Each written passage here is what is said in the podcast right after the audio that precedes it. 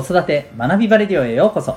お聞きいただきありがとうございます。子供の才能思いを唯一無二の能力へ。親子キャリア教育コーチの前城秀人です。様々なメソッドや子育て講師の経験を取り入れたオーダーメイドのコーチングで親子の本当に望む生き方を実現するそんなサポートをしております。またパパのためのオンラインサロンともいくパパの学び場も運営しております。このチャンネルでは家庭とお仕事どちらも充実させたいそんなママパパを応援する情報やメッセージを毎日配信しております。今回は第268回になります。いいものを使う身につけるというテーマでお送りしていきたいと思います。今日のテーマはですね、えー、私たち自身にまあ基本的にはあのはい。当てはまることなのかなと思います。どちらかというと、はい、えっ、ー、と、えー、パパさんママさん向けのお話になるのではないかと。でも、これちょっと転じて考えるとですね、まあ、お子さんにもこれ同じことが言えるんではないかなというふうに私は思いますので、はい、あのぜひお子さんにもですねこれはシェアしていった方がいいのかなという一つのねものの見方かと思います。えっ、ー、と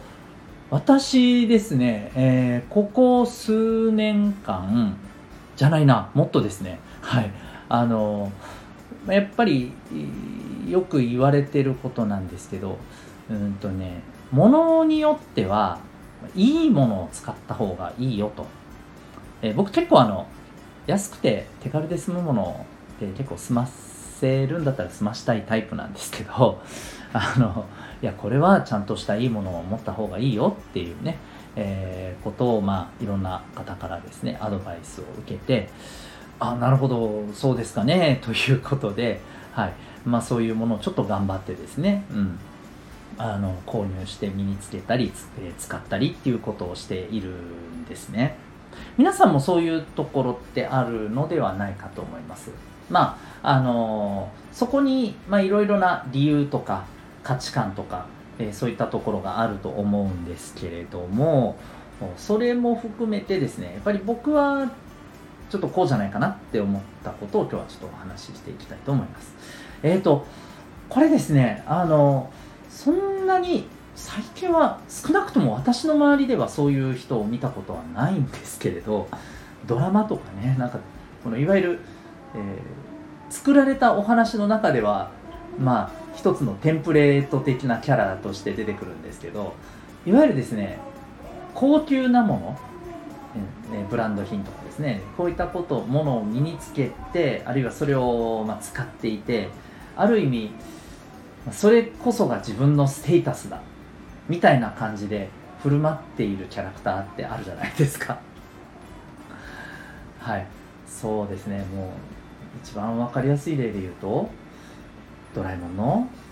スネ夫くんですかね。わかんない。僕最近のドラえもん見てないんでちょっとよくわかんないです。けど最近でもそういう感じですかね。僕らが見てた頃のドラえもんってめっちゃスネ夫ってそんな感じじゃなかったですか？ね。あのお金持ちでママがね何でも買ってくれてで自分はこういうの持ってるぞって毎回毎回のようにね大体何か持ってきてみたいな感じだったじゃないですか。それこそがなんか自分の価値だみたいなね、えー、と言わんばかりの振る舞いだったんですよね、うん、ああいう人って僕はちょっと身の回りでは見かけないんですけれどもうんなんかでもこういうものを身につけたことで、まあ、そこまであんな露骨ではないにしてもですねなんかそれを身につけた自分がすごくなったみたいなそんな風になんか思ってしまうことってあったりしませんかね？で僕はですねちょっとこうこれがねどんなかなって思うんです。っていうか僕も実はこれ僕自身もこれあの実際に感じたことだったりするんですけどね正直。うん。あの高級なものいいものをねこう購入して使うことでなんかやっぱり感じることっていろいろあると思うんですけど僕はなんかこう2種類あると思っていてですね。一つはやっぱりこの今言ったようにこれ使ってる自分ってすごくなったなみたいな、うん、っていう感覚ですかね。これを持っている自分ってなんかあのなんて言うんですかね。まああの誇れるみたいな、うん、でもう一つはですねやっぱりこういういいものを使うんだからそれにふさわしい自分にまならんといけんよなみたいな、うん、なんていうかこう分不相応なもの持ってないかなっていうふうな気持ちからちょっとがんよし頑張ろうみたいな、うん、ある種ちょっとプレッシャーだったりある種モチベーションだったりっていうとこもあるんですけども何ていうかこうそれによって自分自身がなんか頑張れるみたいな、うん、そういう風な気持ちと2つあると思っていてで僕ミニ例えば財布とかですね、うん、それからまあそうですね。一番財布かな。うん。まあカバンも最近ちょこっと意識してますけどでももうほんとそのぐらいなんですよね。あんまりなんか他はここれだみたいなのなんかねとは思わないんですけどね。であと今は僕身につけてないですがあまり必要性を感じてないんで、えー、まあ、もし時計を例えば買うとかだったらやっぱりいいものをちゃんとつけた方がいいのかなって思ったりね、うん。まあ、そんなこともあのはい、感じたりしています。車はねなんかねこれだみたいのを買おうってはあんま思わないですね。あの機能として うん、やっぱりいろいろたくさん物を運ぶっていうようなことにこれからなってきそうだから、えー、置物にしようとかですね、うん、あのなんか自分たち家族もだけど、えー、友人家族とかねちょっと少しあの子供たちをね、うん、乗っけてなんかえー、キャンプとかに行くかもとかでじゃあお着物にしようとかなんかそういう機能的なものでね考えるようなところですけども、うん、なんかあのー、これ車もねそんなになんかねないかなって思うんですけど、まあ、やっぱり一番財布かな財布なんですけどね、うん、あの財布で僕やっぱりこう思ったんですよ。なんかぱそれなりのねブランド品を買った時にそれまでと違ってなんかもうなんかちょっと俺ってすげえなみたいな。ねであの時々まあやっぱりその財布をねまあそのひけらかしてるわけじゃないですよ。あの実際にちょっと取り出してねお金とか出そうとやった時とかに「お、えー、財布いいの使ってますね」みたいにやっぱりね言われたりするとああってなんかすごくあの嬉しくなったりもするんですけれども、うん、なんかそういうところもあるんだけども僕はなんかこれでもなーって思うんですよね、うん、でもそれはすごいのは財布ですよねみたいな。うん、結局のところ自分じゃないよなって思うんですよね。だからやっぱりそこに向けて頑張ろうっていう、うん、これを持ってることでよしあのー、なんだろうなこういったいいものを、うんえー、きちんと使うにふさわしい自分になれるように頑張ろうみたいな。やっぱりこういう感覚を持つ方が何ていうか自分にとってすごく健康的だなって思ったんですよね。うん。なのでいいものをやっぱり買おうって思う時は何ていうかそれによって自分が頑張れる、うん、むしろあのこれに合わせて自分を成長させようみたいなっていうんですかね。うん。あのまあ必ずしもこのものに合わせてじゃなくてもいいと思うんですよ。例えば、えーと、こういったいいものをまた次もねあのこれぐらいいいものを買い続けていられるように自分をしっかりね頑張っていこうとか仕事頑張ろうとかですね。それでもいいと思うんです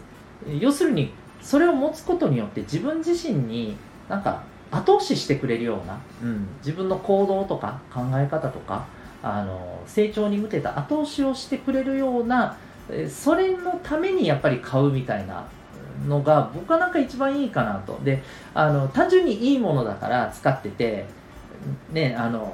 すごく幸せになるっていうところ。でも僕はいいと思うんですよ。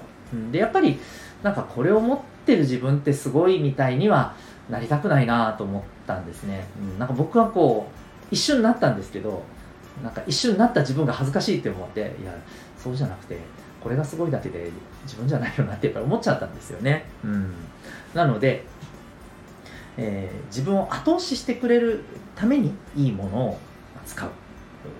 ていうのがねなんか一番いいんじゃないかなと。むしろあのいいものを買って俺すげえんだぜ私すごいんだよみたいにはねなってほしくないかなと。これはまあ洋服とかね、あのー、持ってるねそのカバンとか、まあ、靴とか、うん、そのそうだな例えば、えー、部活動とかやってる人だったらねその使うまあやっぱりあれですよね靴靴とかボールとか、まあ、あるじゃないですか。グローブとかね野球だったらね。こういうのもそうですけど、うん、なんかねえーと、こういったものっていいのを使うのはすごく大事だと思うんですけど、うん、それでなんかそれで自分が偉くなったようにはやっぱりね思っちゃうようなそこはちょっとね気をつけていった方がいいんじゃないかなっていうねやっぱり思ったりしました、うん、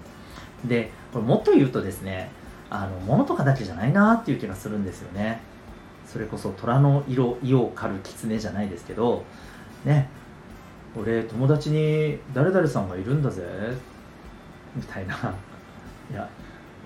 で君は？っていう、ね、ことになるじゃないですかやっぱりね。これもちょっと似たようなねやっぱり落とし穴的な心境心理だと思うんですよね、うん、なのであくまでね、うん、これもさあのすごくいいお友達とかなんかすごい人と知り合いになれたんだったらあそれにふさわしい自分にねなれるようにちょっと自分も頑張ろうっていうところにねやっぱりこ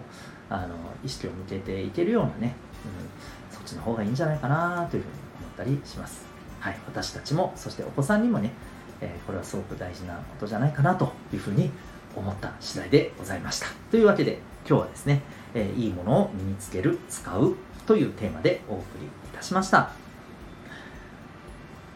最後にお知らせでございます。私が運営しております、えー、お父さんのためのオンラインサロンともいくパパの学び場というものがございます。今週の金曜日夜9時からオンラインで勉強会、懇親会を開催します。Zoom で参加になります。